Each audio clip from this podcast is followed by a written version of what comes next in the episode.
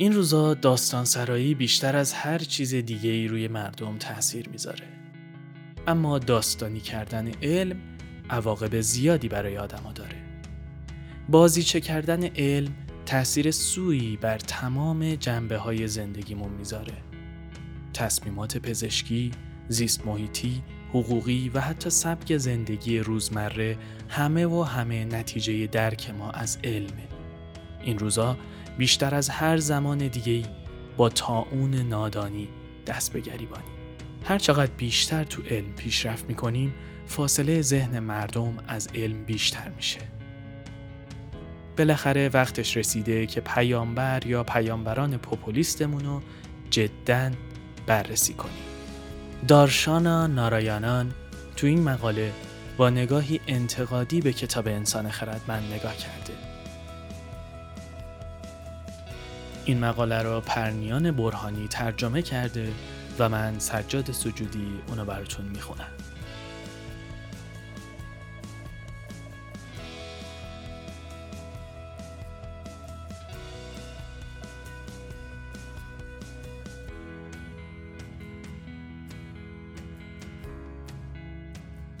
سایت معرفی و نقد کتاب وینش با همکاری سجاد سجودی تقدیم می کند.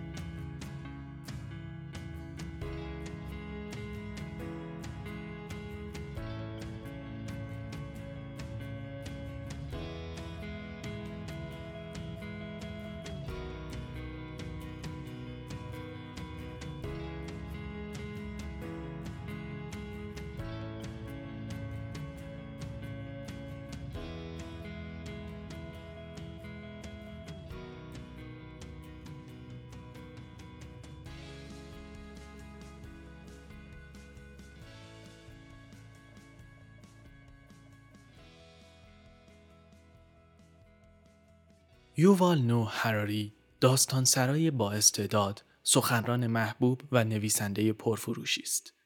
اما هرگز نمی‌تواند یک دانای کل یا رهبر جنبشی علمی باشد. هراری به هر سوالی جواب می دهد. در هر موضوعی دخالت می کند و با این حال هیچ مسئله ای را حل نمی کند. نفوذ هراری به آدمهای پیشرو و قدرتمند جهان هم می رسد. مثلا مارک زاکربرگ از او پرسیده بشریت یک پارچه می شود یا به واسطه فناوری از بین می رود؟ یا مدیرعامل صندوق بین المللی پول پرسیده پزشکان آینده به درآمد پایه جهانی وابسته خواهند شد؟ مدیرعامل اکسل سپرینگر پرسیده ناشران برای موفقیت در دنیای دیجیتال باید چه کار کنند؟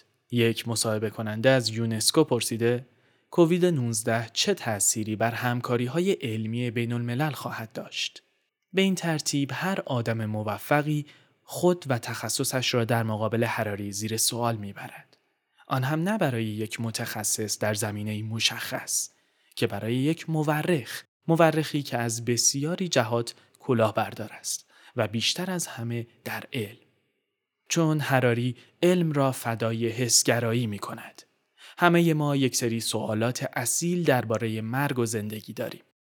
مثلا نسل بشر توانایی حل یا دست کم بقا در شرایط اپیدمی و تغییرات آب و هوایی را دارد.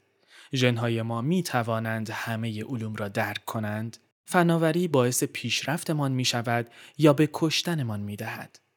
برای حل این سوالات بی جواب آرزو می کنیم یک حکیم مطلق یا یک پیامبر دانا جسورانه از چندین رشته بگذرد و راز علوم را برایمان بشکافد. و چه بهتر که آنها را با داستانهای پرکشش هم تعریف کند. اما آیا حراری می تواند چنین منجی حکیمی باشد یا از آن مهمتر چنین منجی حکیمی از اساس وجود خارجی دارد؟ کتاب انسان خردمند اولین بار در سال 2014 به زبان انگلیسی منتشر شد. و آنچنان سر و صدایی بپا کرد که تا پنج سال بعد یعنی سال 2019 به بیشتر از پنجاه زبان ترجمه شده و 13 میلیون نسخه فروخت. نفوذ حراری تا جایی بود که به کاخ سفید هم رسوخ کرده بود.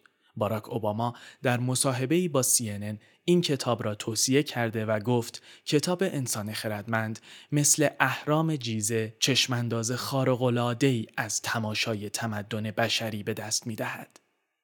سپس به فاصله بسیار کوتاهی کتابهای انسان خداگونه را در سال 2017 و کتاب 21 درس برای قرن 21 را در سال 2018 منتشر کرد و در نهایت سهم فروش 23 میلیون نسخه جهان را به دست آورد. موفقیت کمی نیست. هراری دیگر می تواند ادعا کند که پر طرفدارترین روشنفکر جهان است که اتفاقا در هر سخنرانی صدها هزار دلار هم به دست می آورد. اما من معتقدم که توسط هراری فریفته شدیم. نه به خاطر قدرت حقگویی یا دانش او که به واسطه قدرت داستان سرایش. به عنوان یک دانشمند می‌دانم چقدر دشوار است که موضوعات پیچیده را در قالب داستان جذاب کنیم. اما از طرف دیگر خیلی هم خوب می‌دانم که چه زمانی علم قربانی حسگرایی می شود. یووال هراری تعریف دقیق من از عالم عامه پسند است.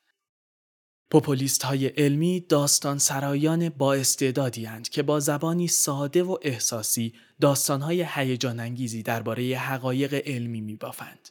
در روایت های داستانگونه آنها احساسات بخش بزرگی از داستان می شوند. به کمک اتمسفر احساسی و مایه علمی کتاب مخاطب به خوبی همراه نویسنده شده و جای هیچ شک و ابهامی نمی ماند. این دلیلی است که هراری توانسته چیزی بیش از 36 میلیون نسخه از کتابهایش در جهان بفروشد. بدیهی است این آمار بالای فروش جهانی و خیلی عظیم طرفدار قدرت کاذب عالم جهانگیر به نویسنده می دهد که به شرکت در برنامه های مختلف و نظر دادن درباره موضوعات تخصصی ختم می شود. پوپولیست های علمی مثل همتایان سیاسیشان منابع اطلاعاتی غلطی هند. بحران های کاذب ترویج می کنند و خودشان را راه حل همان مشکلات دروغین جا می زنند. چون خیلی خوب می دانند که چه نفوذ عمیقی روی مردم دارند. داستانهایشان را در ادله و نظریات علمی میپیچند و به این ترتیب طرفداران متخصص و دانا جذب می کنند. و واضح است که دستمایه کردن علم کمترین اهمیتی برایشان ندارد. با همکارانم در جامعه علوم اعصاب و زیست شناسی تکاملی مشورت کردم و متوجه شدم که خطاهای حراری بیشتر از آن است که بشود به چشم خطاهای جزئی دید و از آنها گذشت. با آنکه به عنوان کتب غیر داستانی فروخته می شوند، به شدت در لفافه داستان پیچیده شدند و از آنجایی که ادله شبه علمی می آورد، نمی توان آنها را لزوما داستانی یا لزوما غیر داستانی دانست که این شناسنامه اول همه کتاب های پوپولیستی علمی است. این روزها داستان سرایی بیشتر از هر چیز دیگری روی مردم تأثیر می‌گذارد. اما داستانی کردن علم عواقب زیادی برای انسان دارد. بازیچه کردن علم در تمام جنبه های زندگیمان تأثیر سو می‌گذارد. تصمیمات پزشکی، زیست محیطی، حقوقی و حتی سبک زندگی روزمره همه و همه نتیجه درک ما از علم است. این روزها بیشتر از هر زمان دیگری با تاون نادانی دست به گریبانیم.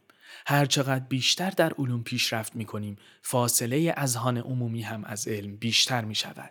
بالاخره زمانش رسیده که پیامبر یا پیامبران پوپولیستمان را جدا بررسی کنیم.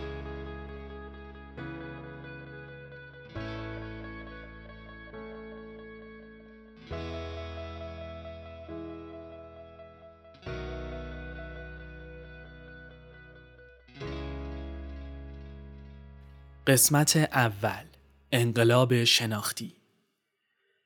انقلاب شناختی کتاب را به یاد بیاورید. جایی که هراری درباره پرش گونه انسان به بالای زنجیره غذایی صحبت کرده. بیشتر شکارچیان برتر سیاره موجودات باشکوهی هستند که میلیون ها سال سلطه آنها را پر از اعتماد به نفس کرده.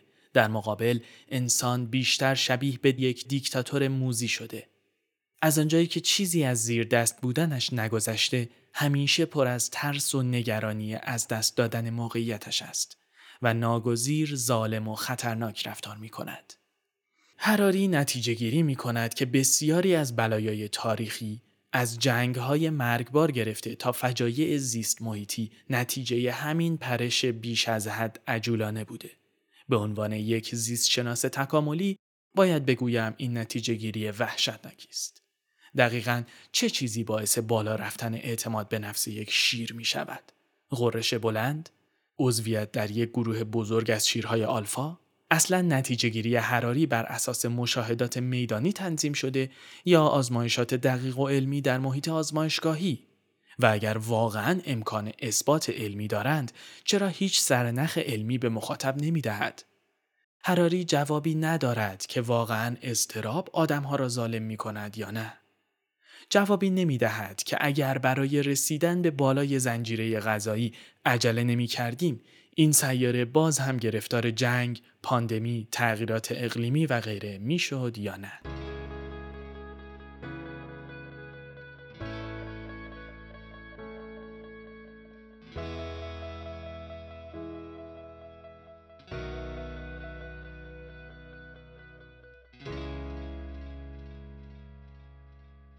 قسمت دوم زبان هراری ادعا می کند که بسیاری از حیوانات از جمله همه گونه های میمون و بوزینه زبان صوتی دارند. یک دهه از مطالعاتم را صرف ارتباط صوتی مارموست ها و پخبینیان کردم که گاهی تمام ارتباطشان با من محدود به پاشیدن ادرار به سمتم می شد. در مؤسسه علوم اعصاب پرینستون جایی که مدرک دکترایم را گرفتم بررسی کردیم که چطور پدیده های تکاملی، رشدی، عصبی و بیومکانیکی رفتار صوتی را می‌سازند.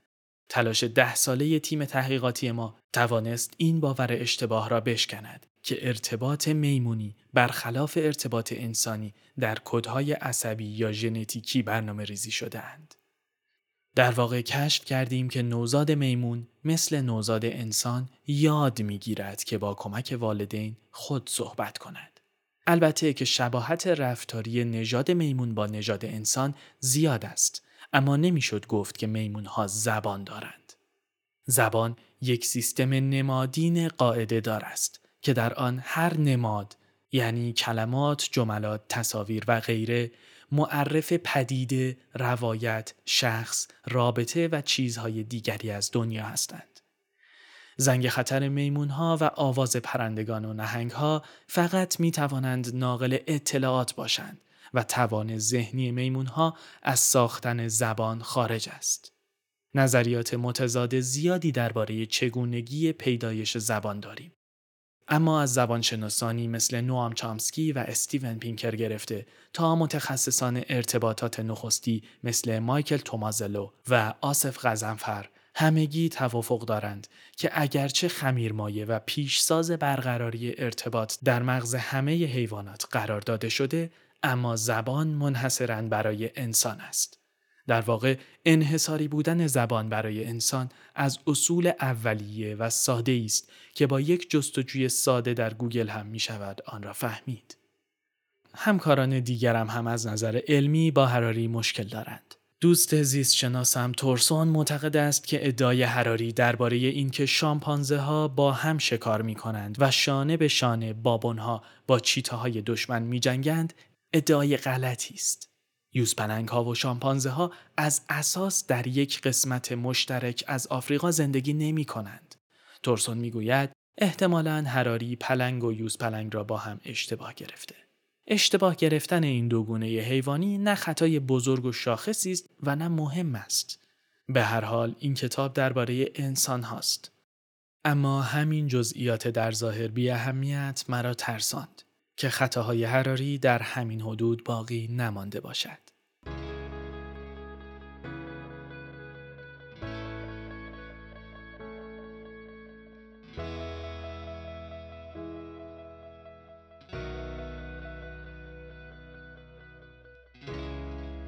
قسمت سوم شخصیت شناسی در فصل صلح در زمان ما هراری از مثال واورانی اکوادور استفاده می کند تا استدلال کند که از نظر تاریخی کاهش خشونت عمدتا به دلیل ظهور دولت است.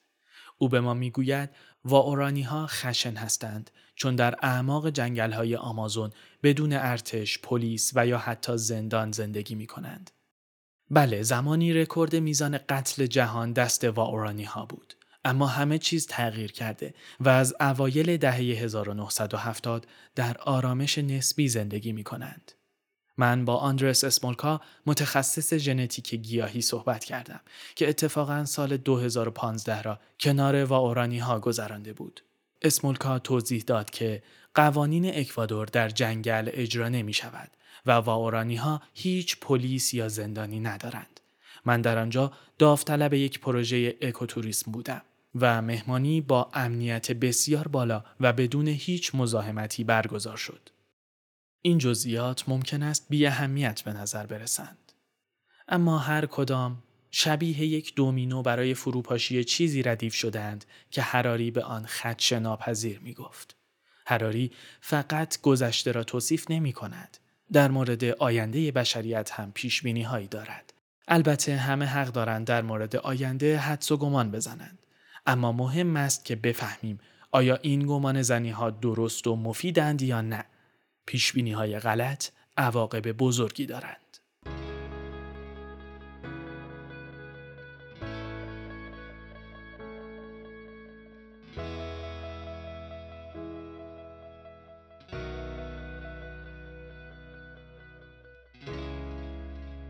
قسمت چهارم همه ما تحت نظری هراری در کتاب انسان خداگونه درباره پاندمی گفته در مبارزه با بلاهایی مثل ایدز و ابولا سود با بشریت بوده.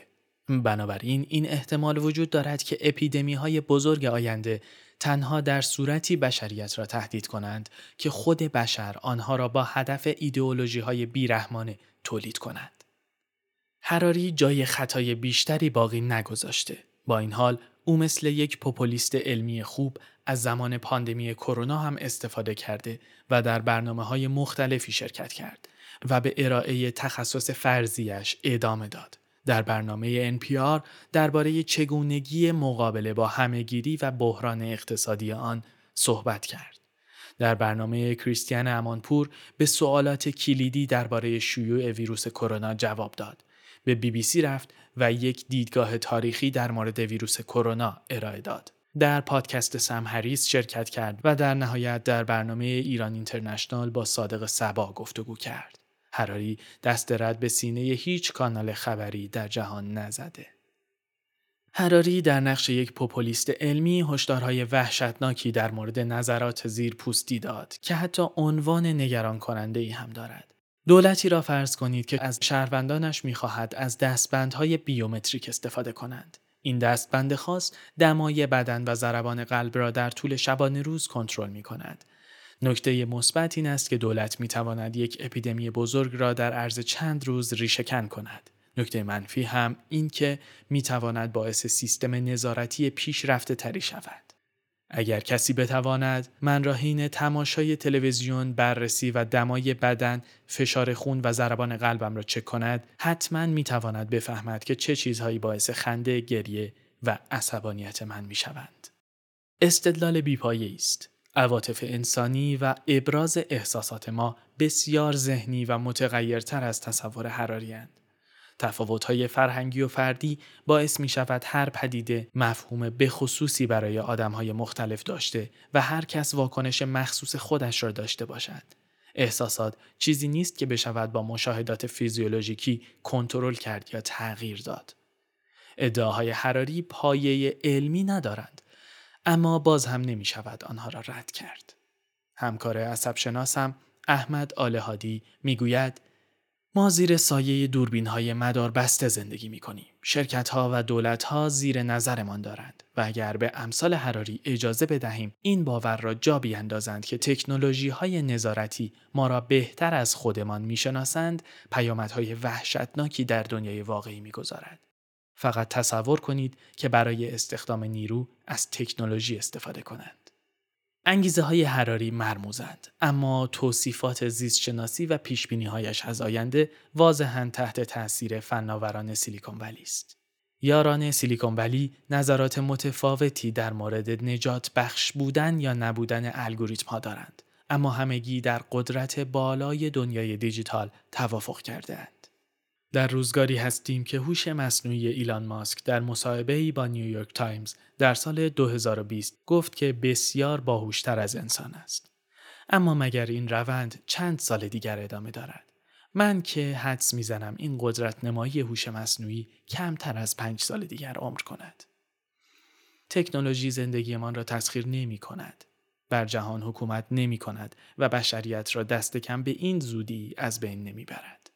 هراری با انتشار عقاید سیلیکون ولی یک بحران کاذب را دوباره به راه انداخته. بدتر از آن او توجه ما را از آسیبهای واقعی تکنولوژی و قدرت کنترل نشده فناوری منحرف می کند.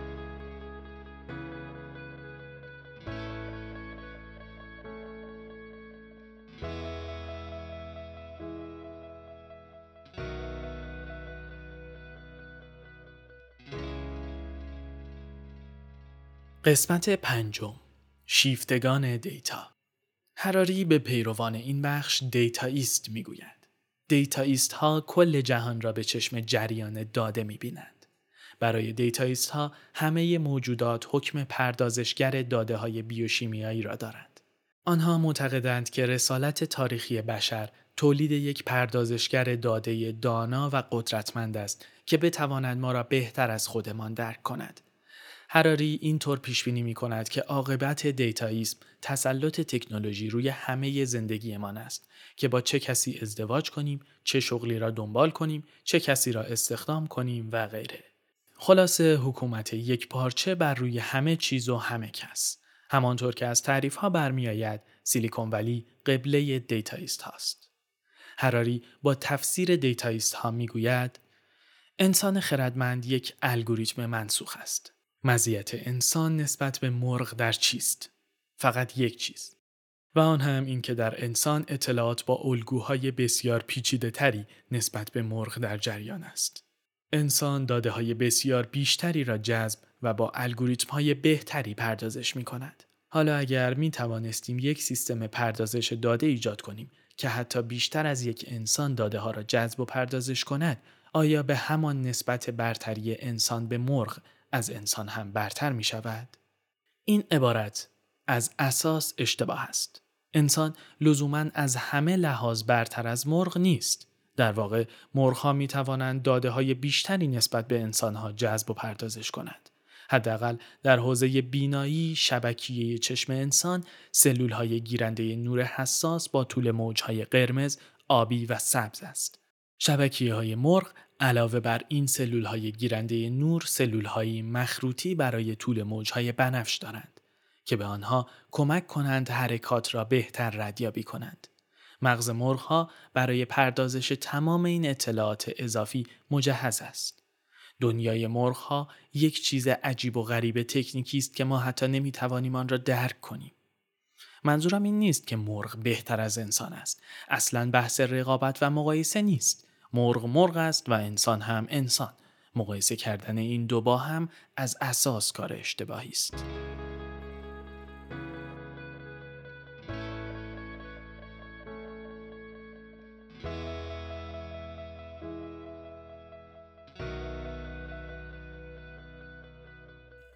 قسمت ششم جمع نقیزه ها هراری در بخشی از کتاب انسان خداگونه می‌گوید وقتی اصلاح ژنهای کشنده ممکن شد چرا باید برای وارد کردن دی ای خارجی مشکل داشته باشیم وقتی می توانیم کد را بازنویسی کرده و یک ژن جهش یافته خطرناک را به یک نسخه بی آزار و مفید تبدیل کنیم بعد ممکن است بتوانیم از همین مکانیزم برای از بین بردن بیماری های مرگبار، اوتیسم، کند ذهنی و حتی چاقی استفاده کنیم. با اینکه شرکت های بزرگی مثل مکدونالدز، کرافت هاینز، سواروفسکی و غیره با کمک داده های کامپیوتری نیرو استخدام می کنند، هیچ مدرک قابل استنادی نیست که بتواند ثابت کند الگوریتم ها منابع خوبی برای پیش بینی شغلند.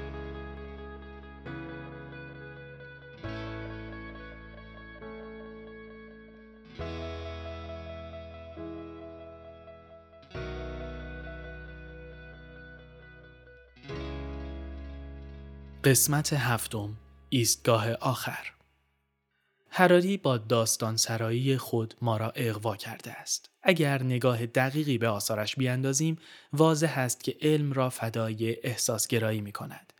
اغلب اشتباهات فاحشی دارد و آن چیزی که باید با حدس و گمان گفته شود را با حتم و یقین تعریف می کند.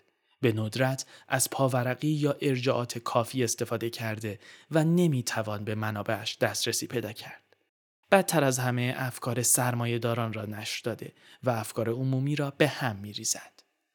هراری ایده بسیاری از عقایدش را از دیگران قرض گرفته. البته که ایده گرفتن از دیگران هیچ مشکلی ندارد. اما مشکل اینجاست که لوگوس هراری در مقایسه ایدئولوژی های مذهبی و سکولار با بازی پوکمون گو بسیار شبیه به نظرات فیلسوف اسلونیایی ژیژک در کتاب بی اختیاری فضای خالی است. اما ارجایی به آن نمی دهد. یا مثلا یک فصل کامل از کتاب انسان خداگونه را به دادگرایی اختصاص داده.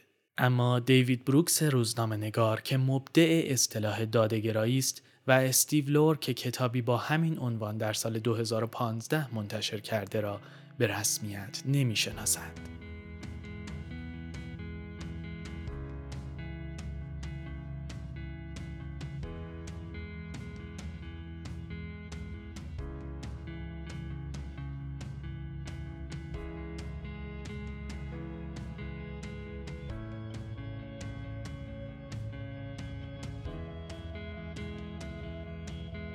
انسان خردمند کتابی خطرناک و پوپولیستی. نوشته دارشانا نارایانان. ترجمه پرنیان برهانی.